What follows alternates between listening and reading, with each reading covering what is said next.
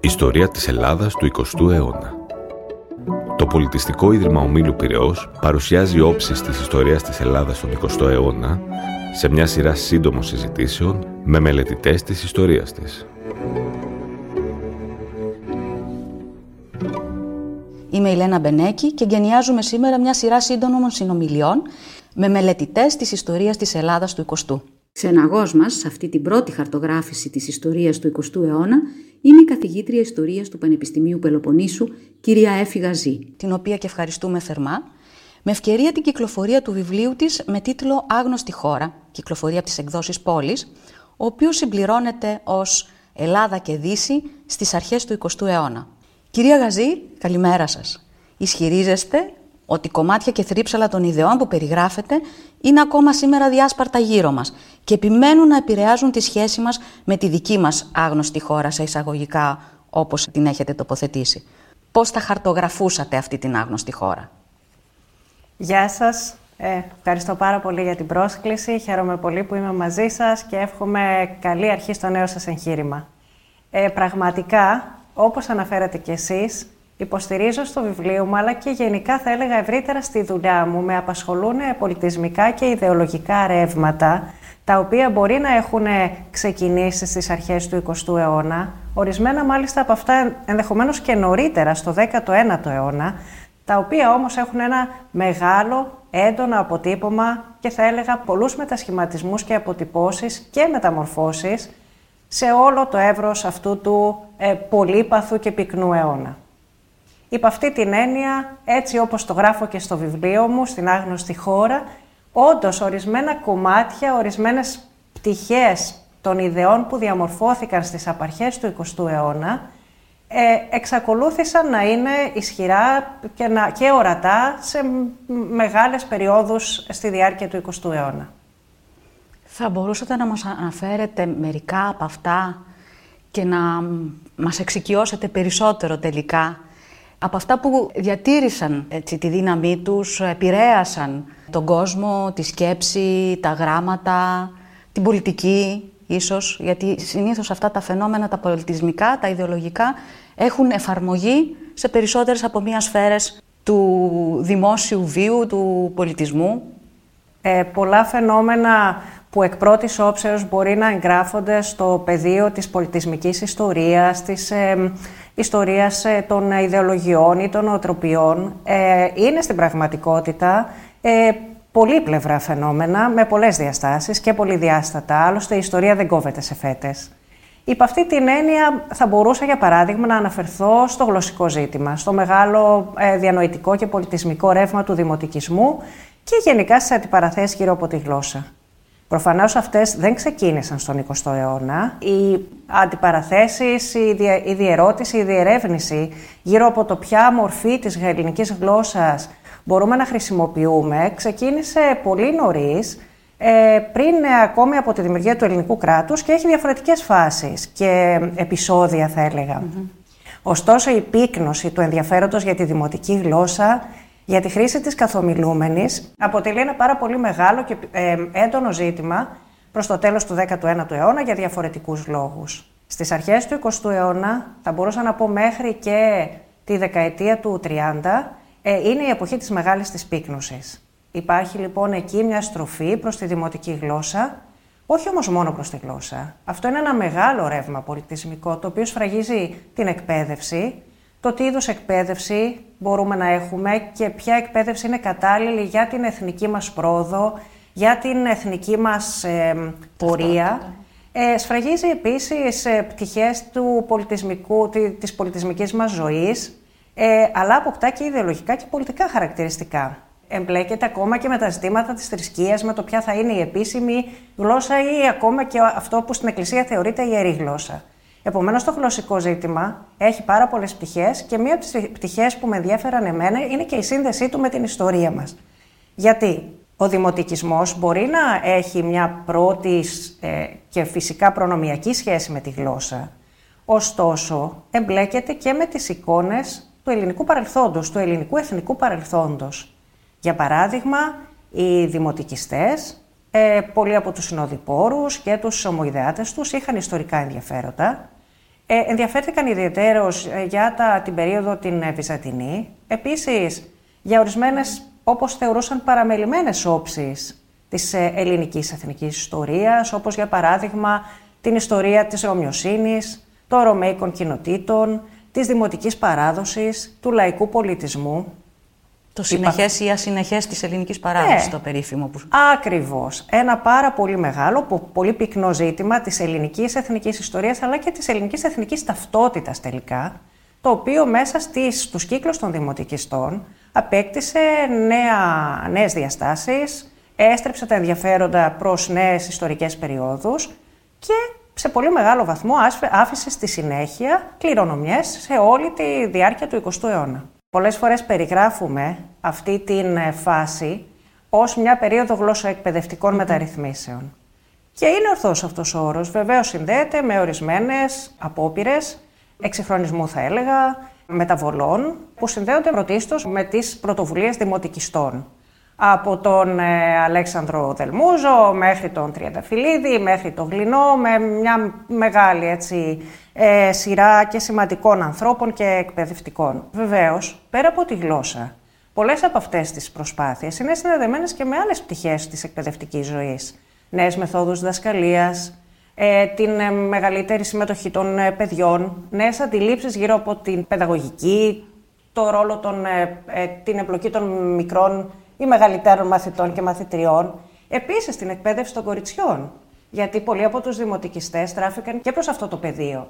Άρα, όταν λέμε γλωσσοεκπαιδευτικές μεταρρυθμίσεις, στην πραγματικότητα περιγράφουμε κάτω από έναν κάπως γενικευτικό όρο, θα έλεγα ότι ένα ολόκληρο πεδίο μεταβολών, το οποίο πραγματικά μετασχημάτισε την ελληνική εκπαιδευτική ζωή και η εκπαιδευτική ζωή δεν είναι μόνο η εκπαίδευση, είναι ο πολιτισμός, είναι οι ευρύτερες πνευματικές ε, κατευθύνσεις, είναι ο κοινωνικός βίο.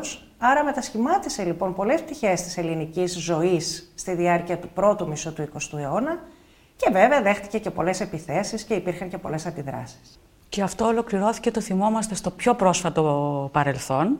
Αλλά έχει ενδιαφέρον να καταλαβαίνουμε σιγά σιγά το πόσο μακρές είναι αυτές οι διαδικασίες και πόσο παίρνουν δεκαετίες ή και πλέον ε, για να ολοκληρωθούν και πόσες πολλαπλές εφαρμογές έχουν και όλες με έναν τρόπο ανάγονται πάλι στο ζήτημα της αναζήτησης της ε, εθνικής μας ταυτότητας όπου εκεί νομίζω ότι έχετε μελετήσει και άλλα από αυτά τα συστατικά αυτής της αναζήτησης περί ελληνικής εθνικής ταυτότητας και ελληνικότητας όπως καθιερώθηκε ο όρος από αυτούς που την αναζήτησαν. Σε όλα επίσης τα πεδία του πολιτισμού. Θα ήθελα να επισημάνω ότι όπως λέτε σωστά ε, απλώνεται πολύ όλη αυτή η διαδικασία στη διάρκεια του 20ου αιώνα. Και αυτό νομίζω ότι συμβαίνει, γιατί πολλές φορές, ξέρετε, τις τομές της πολιτικής ιστορίας μπορούμε να τις δούμε λίγο πιο εύκολα μέσα στο χάρτη των πολιτικών γεγονότων, χωρίς να σημαίνει βέβαια ότι και αυτά τα γεγονότα ή οι εξελίξεις είναι μονοσήματα. Όμως οι μεταβολές, οι αλλαγές στο πεδίο των ιδεών, στα ζητήματα των οτροπιών, στα αξιακά συστήματα, είναι πιο μεγάλες, πιο μακρόσυρτες, πιο αργές. και ε, δεν είναι ε, ευθέως συνδεδεμένες, αν θέλετε, με, ένα, με τους χρόνους του πολιτικού ημερολογίου. Μπορεί να δει, για παράδειγμα, κανείς αυτό και στις αναζητήσεις γύρω από την ελληνική εθνική ιστορία, καθώς και την ελληνική εθνική ταυτότητα. Βλέπουμε, για παράδειγμα, στο 19ο αιώνα πώς συγκροτείται μέσα από το έργο σημαντικών ιστορικών όπως είναι ο Κωνσταντίνος Παπαρηγόπουλος, η εθνική ιστορία, η ιστορία του ελληνικού έθνους, με τις μεγάλες αυτές περιόδους της ιστορίας του ελληνισμού. Εκεί η κυρίαρχη έννοια είναι η έννοια του ελληνικού έθνους βεβαίως και ο ελληνισμός, ο οποίος αποκτά, πυκνώνουν έτσι οι εθνολογικοί του προσδιορισμοί, αφορά το έθνος μέσα στα όρια του εθνικού κράτους, αλλά και ευρύτερα όλων αυτών των λεγόμενων αλήτρωτων περιοχών και πληθυσμών που αποτελούν και μέρος της ελληνικής μεγάλης ιδέας. Στη διάρκεια όμως του 20ου αιώνα υπάρχουν και άλλοι εναλλακτικοί όροι. Ένας από αυτούς, για παράδειγμα, είναι και γίνεται πολύ πυκνότερος η έννοια της Ρωμιοσύνης. Προφανώς είναι ένας παλιότερος όρος, η έννοια του Ρωμιού συνδέεται με τον ε, χριστιανό, τον Ορθόδοξο στην Οθωμανική Αυτοκρατορία. Όμως, δεν είναι κομμάτι αυτό που θα λέγαμε, αυτό που θα λέγαμε την ελληνική ηγεμονική ή επίσημη ιστορία του 19ου αιώνα. Αντιθέτως, πολλές φορές στο 19ο αιώνα, Η λέξη Ρωμιός χρησιμοποιείται και με κάπως απαξιωτικό περιεχόμενο. ναι. Ε, οι σημασίες της είναι κάπως απαξιωτικές. Υπ' αυτή την έννοια, όταν έρχεται η έννοια της Ρωμιοσύνης, παράγονται πολλές εντάσεις γύρω από αυτήν, ωστόσο, ε, στρέφει και το ενδιαφέρον, όπως σας ανέφερα και προηγουμένως, και σε πτυχές της ελληνικής εθνικής ιστορίας, οι οποίες παρουσιάζουν και αυτές ενδιαφέρον. Άρα βλέπουμε την έννοια της Ρωμιοσύνης να γίνεται ορατή ήδη από τις αρχές του 20ου αιώνα και βέβαια στη συνέχεια, στη δεκαετία του 30, θα έλεγα και την έννοια της ελληνικότητας. Και δεν επιλύονται οριστικά καμιά φορά τα ταυτοτικά ζητήματα ή οι εικόνες ε, ε, μιας κοινωνίας για τον εαυτό της, ακριβώς γιατί και αυτές μετασχηματίζονται μέσα κάθε φορά στα ιστορικά συμφραζόμενα. Η ελληνική εθνική ταυτότητα, η ελληνική εθνική ιστορία, οι διαδρομές, ειδικά μετά τη δημιουργία του ελληνικού κράτους, νομίζω ότι συμπορεύονται σε μεγάλο βαθμό με εξελίξεις στον ευρωπαϊκό χώρο. Υπ' αυτήν την έννοια η Ελλάδα είναι σαφέστατα μια χώρα ευρωπαϊκή. Στα πνευματικά ρεύματα, στους τρόπους με τους οποίους συγκροτούνται οι ιδεολογικές στάσεις. Από την άλλη πλευρά βεβαίως υπάρχει μονίμως μια διερώτηση, η οποία έχει να κάνει και με την ιστορική εμπειρία, πολλές φορές και με τους εθνικούς σχεδιασμούς, με όψεις της μεγάλης ιδέας, οι οποίες βλέπανε προς την Ανατολή, μέσα στους μετασχηματισμούς της Οθωμανικής Αυτοκρατορίας. Υπάρχει λοιπόν, θα έλεγα, μια εγγενής έτσι αμφιθυμία, μια αμφισημία στη διαμόρφωση της ελληνικής εθνικής ταυτότητας, την οποία παρακολουθούμε με διαφορετικούς τρόπους να αναπτύσσεται σε διαφορετικές στιγμές του 20ου αιώνα. Και μέχρι τις πρόσφατες δεκαετίες. Η ελληνική ταυτότητα με έμφαση στον ελληνοορθόδοξο πολιτισμό σας έχει ε, απασχολήσει και σε άλλες από τις μελέτες σας και είναι μέσα στα κεντρικά σας ερευνητικά ενδιαφέροντα. Έχετε εξετάσει το βίο των τριών ιεραρχών ως συστατικό στοιχείο της συγκρότησης αυτής της του ελληνοορθόδοξου χαρακτήρα της ελληνικής ταυτότητας. Ή ε, για να αναφέρω και ένα άλλο χαρακτηριστικό παράδειγμα του πώς κανείς μελετά τα πολιτισμικά φαινόμενα και πόσο διαφωτιστική μπορεί να είναι αυτή η μελέτη, όχι μόνο για τα ίδια, έχετε ε, μελετήσει επίσης ε, την διαδρομή, την γένεση και τη διαδρομή ενός συνθήματος που ακόμα ακούγεται στα αυτιά μας, πατρίς, θρησκεία, οικογένεια.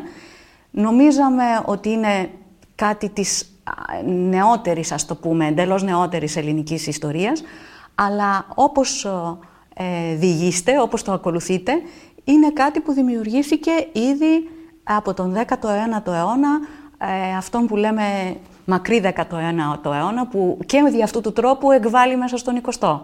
Θα θέλαμε να μας σχολιάσετε τα δύο αυτά φαινόμενα και πώς μας κάνουν σοφότερους ε, μέσα από τη μελέτη που έχετε κάνει σε αυτά για τις διαδρομές της σκέψης. Ε, όπως αναφέραμε και στην αρχή της συζήτησής μας, ένα από τα νομίζω πολύ εγωιτευτικά χαρακτηριστικά στην ιστορία των πολιτισμικών ρευμάτων, των αξιακών έτσι, ε, αντιλήψεων, είναι ότι έχουν μακρές διάρκειες. Ε, και αυτό το βλέπουμε πολύ έντονα στον ελληνικό 20ο αιώνα. Οι αναζητήσεις γύρω από την ε, ε, ελληνική εθνική ταυτότητα και τις σχέσεις της με την Ορθοδοξία είναι μακρές.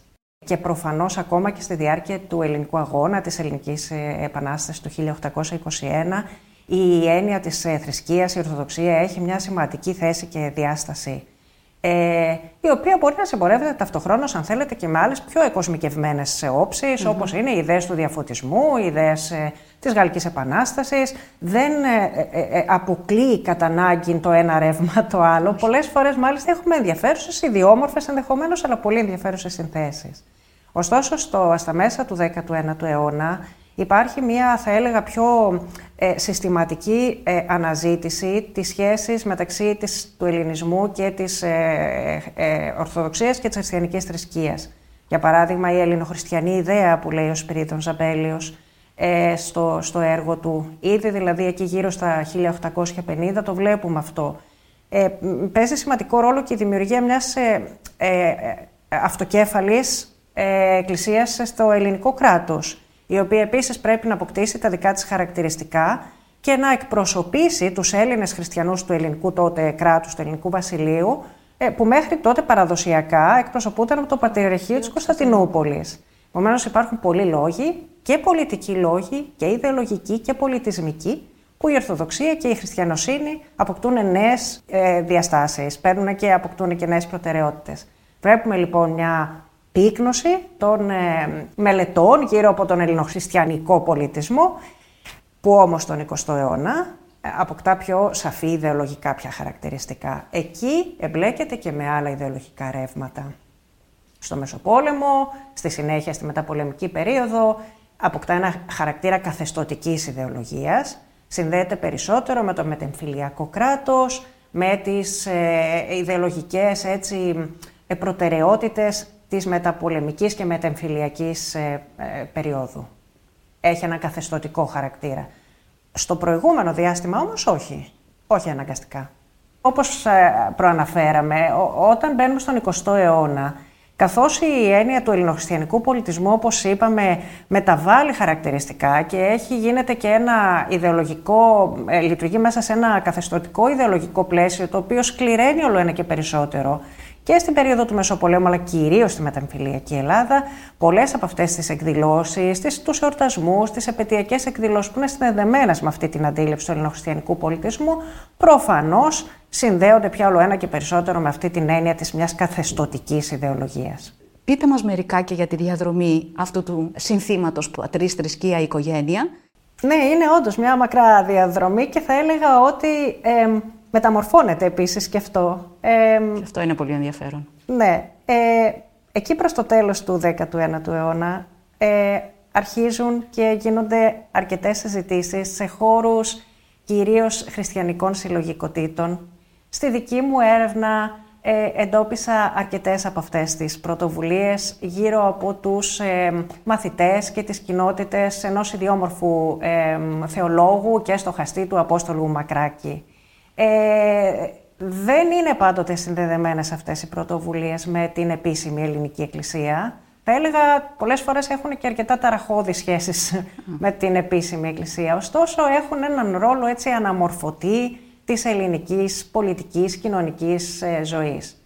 Για ποιο λόγο; Ε, γιατί πολλές από τις αλλαγές που φέρνουν ο νεωτερικός πολιτισμός, οι αλλαγές ε, στη θέση των γυναικών, νέα ρεύματα ιδεών όπως είναι οι φεμινιστικές ιδέες, οι τρόποι ζωής, ακόμα και τα σοσιαλιστικά ρεύματα, προκαλούν ένα είδος αντίδρασης, θα λέγαμε, μέσα από τέτοιους κύκλους. Εκεί λοιπόν σταδιακά αρχίζει και διαμορφώνεται ένα σύνθημα, το οποίο προφανώς δεν γίνεται αυτόματα. Δηλαδή δεν συγκεντρώνεται μια ομάδα ανθρώπων και, και να πει σήμερα ξαφνικά θα φτιάξει. Να το επιβάλλει μάλιστα. Ακριβώς. Καθόλου δεν έτσι όπως καταλαβαίνετε.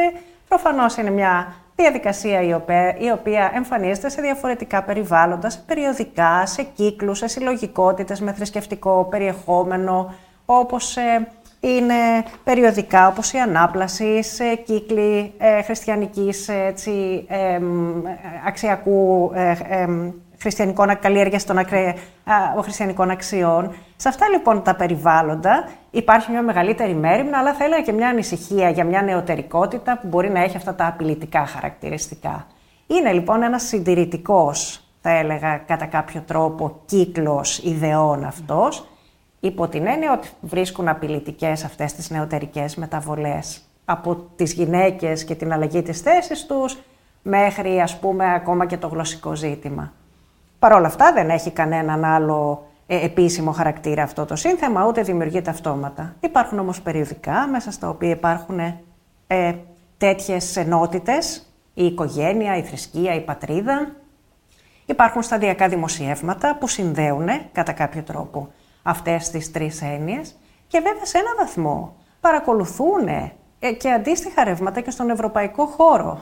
Γιατί όπως σας είπα η Ελλάδα με πολλούς τρόπους παράδοξους είναι μια χώρα ευρωπαϊκή. Βλέπουμε λοιπόν ότι τέτοιες ε, αντίστοιχες έτσι εκφράσεις παρατηρούνται και στη Γαλλία μετά ακριβώς από την, ε, το χωρισμό κράτους εκκλησίας όπου βλέπουμε μια, στους κύκλους των καθολικών ε, ε, συλλογικοτήτων, ε, πρωτοβουλίες οι οποίες έρχονται να στηρίξουν την παραδοσιακή οικογένεια και ε, τη θρησκεία και ούτω καθεξής, ως ένα αντίβαρος σε αυτές τις απειλητικές, όπως θεωρούνται σε εισαγωγικά νεωτερικές μεταβολές, στον κόσμο της εκοσμίκευσης και ούτω καθεξής. Και νομίζω ότι αντλούν και από αυτό το πλουστάσιο, το ιδεολογικό, και σταδιακά εξελίσσεται, νομίζω, μέχρι και το Μεσοπόλεμο, ένα τέτοιο τρίπτυχο που προφανώς τότε, μέχρι τη δεκαετία του 1930, μέχρι και τη μεταξική δικτατορία θα έλεγα, δεν έχει χαρακτηριστικά ούτε επίσημου συνθήματος, ούτε έχει κάποια παρουσία έτσι, επίσημη θεσμική. Μετά όμως από τη δικτατορία του Μεταξά, ε, από το 1936 και μετά, υιοθετείται θα έλεγα με πολλούς τρόπους, κάθε φορά από διαφορετικές μορφές της πολιτικής εξουσίας. Και έχει μια διάχυση κεντρική και ανασύρεται ξανά και ε, στη διάρκεια της ε, πταετούς, ε, όπως, όπως, όπως θυμόμαστε περισσότερο. Ε, και ακόμα συζητείται, τουλάχιστον συζητείται. Δηλαδή έχει ένα αποτύπωμα τόσο διαρκές όσο μας το παρουσιάσατε. Βέβαια σήμερα, ξέρετε, καμιά φορά παρατηρώ ότι σε νεότερους ανθρώπους έχει απολέσει αυτές τις παλαιότερες ιδεολογικές αναφορές του, που για μας τους μεγαλύτερους και τις μεγαλύτερες είναι συνδεδεμένες με, όπως πολύ σωστά είπατε, με την δικτατορία των συνταγματαρχών ή με και προηγούμενες ακόμη δικτατορικές ε, περιόδου. Και ε, πάντα ζούμε ως συμπίκνωμα του συντηρητισμού. Σήμερα νομίζω ότι έχει κάπως απολέσει αυτή τη διάσταση, ενδεχομένως να μην είναι και όλοι οι νεότεροι άνθρωποι εξοικειωμένοι με αυτές τις πτυχές της ελληνικής ιστορίας, πολλές φορές το συνδέουν με μια νοσταλγική επιστροφή σε μια παραδοσιακότητα, έτσι κάπως θα έλεγα λίγο αθώα, χωρίς να έχει πάντοτε πολύ οι, οι πολιτικές τους συνεχίσεις δεν είναι αντίστοιχες με αυτές που γνωρίζουμε εμείς. Ακόμα και ιδεολογικές ίσως. Είναι, το, το υπενηχτήκατε στα τελευταία που μας είπατε, ε, αλλά θα ήταν πολύ σκόπιμο να μας πείτε σε τι είδους πηγές κάνει κανείς αυτή τη δύσκολη αναζήτηση της ανασυγκρότησης πολιτισμικών και ιδεολογικών ρευμάτων, διότι καταλαβαίνουμε ότι αυτά διαβάζονται στο περιθώριο παραγωγής δημόσιου λόγου, ε, μιλήσατε για τα περιοδικά, μιλήσατε για τη σκέψη των, διανο... των διανοητών, όπως αποτυπώθηκε σε έργα τους, αλλά φαντάζομαι και ο τύπος, αλλά θα ήθελα εσείς να μας περιγράψετε αυτό το μάλλον ευρύτατο φάσμα πηγών στις οποίες ενσκύπτεται για να ανασυγκροτήσετε τα όσα μας είπατε για τα βασικά ε, ιδεολογικά ρεύματα της νεότερης Ελλάδας. Ναι, είναι, είναι πολύ ενδιαφέρον αυτό το ερώτημα που, που θέτετε και νομίζω ότι αφορά και ευρύτερα τον τρόπο που βλέπουμε την ιστορία. Και ίσως όχι μόνο εμείς οι ιστορικοί, αλλά όλοι και όλες που έχουμε έτσι ιστορικά ενδιαφέροντα. Δηλαδή, αν, αν σκεφτόμαστε σε μια παλιότερη εποχή, μια πιο παλιά, αν θέλετε, η, ε, ε, αντίληψη, θα έλεγε ότι αυτού του τύπου την ιστορική έτσι, έρευνα τη μελετάμε μέσα από την ιστορία των λογίων, ε, των πνευματικών έργων, μέσα από την ιστορία των καλλιτεχνικών ερευμάτων, ε, την ιστορία, ξέρω εγώ, της σκέψης και ούτω καθεξής. Ή αν θέλαμε να στραφούμε προς τη λαϊκή κουλτούρα, αντιστοίχως μέσα από τέτοιες πηγές του, του, ναι, του λαϊκού πολιτισμού και ούτω καθεξής. Άρα υπήρχε νομίζω και μία ε, ταξινόμηση των πηγών με πιο ε, αυστηρούς όρους. Ε, νομίζω ότι σήμερα έχουμε μια πιο πολυφωνική θα έλεγα προσέγγιση και αυτό είναι χρήσιμο και προκλητικό. Και πιο κοπιώδες. Κοπιώδες είναι, αλλά και ελκυστικό ταυτόχρονα. Ας πάρω μια παράδειγμα, ένα αρχείο όπως, ε, και ένα φορέα όπως ο δικό σας. Ε, θα έλεγα ότι δεν περιχαρακώνεται στην τόσο σημαντική διάσταση μόνο της οικονομικής ιστορίας ή της ιστορίας των επιχειρήσεων και ούτω καθεξής. Ακόμα και μέσα από, αν θέλετε, τέτοιου τύπου πηγές, που παλαιότερα μπορεί να τις κατατάσσαμε σε μια άλλο είδος ιστορίας, μπορεί να μάθουμε πάρα πολλά πράγματα για την ιστορία των οτροπιών, για τα αξιακά συστήματα, για τις κυρίαρχες ιδέες ή τις λιγότερο κυρίαρχες μέσα σε μια συγκεκριμένη ιστορική περίοδο για νοοτροπίες, ε, τρόπους ζωής, οι οποίοι νομίζω ότι είναι πάρα πολύ σημαντικό υλικό για την πολιτισμική ιστορία, για την ιστορία των ιδεών, για την ιστορία των πολιτισμικών ρευμάτων. Ε, ευχαριστούμε πολύ που προσελκύετε κι εσείς από την πλευρά σας προς την έρευνα στο, στο Αρχείο του Πολιτιστικού Ιδρύματος του Μήλου Πειραιός. Θα θέλαμε πάρα πολύ να σας ευχαριστήσουμε ε, για, το, για την παρουσία σας εδώ. Ήταν από τους καλύτερους τρόπους να κάνουμε μια γενική, μάλιστα, ε, εισαγωγή στον 20ο αιώνα, ε, να ξεκινήσουμε να τον χαρτογραφούμε για λογαριασμό όλων μας και να μας κάνει αυτό ίσως λίγο σοφότερους και στην ανάλυση της σύγχρονης πραγματικότητας. Ευχαριστούμε και πάλι θερμά κυρία Εφηγαζή. Καλή συνέχεια στις έρευνές σας. Ε, και εγώ σας ευχαριστώ θερμά. Η ιστορία είναι για όλους και για όλες. Και πραγματικά μπορεί να μας μάθει και να μας δώσει πολλά ερεθίσματα για την καθημερινή μας ζωή. Ευχαριστώ που θερμά για την πρόσκληση. Καλή συνέχεια. Καλή συνέχεια.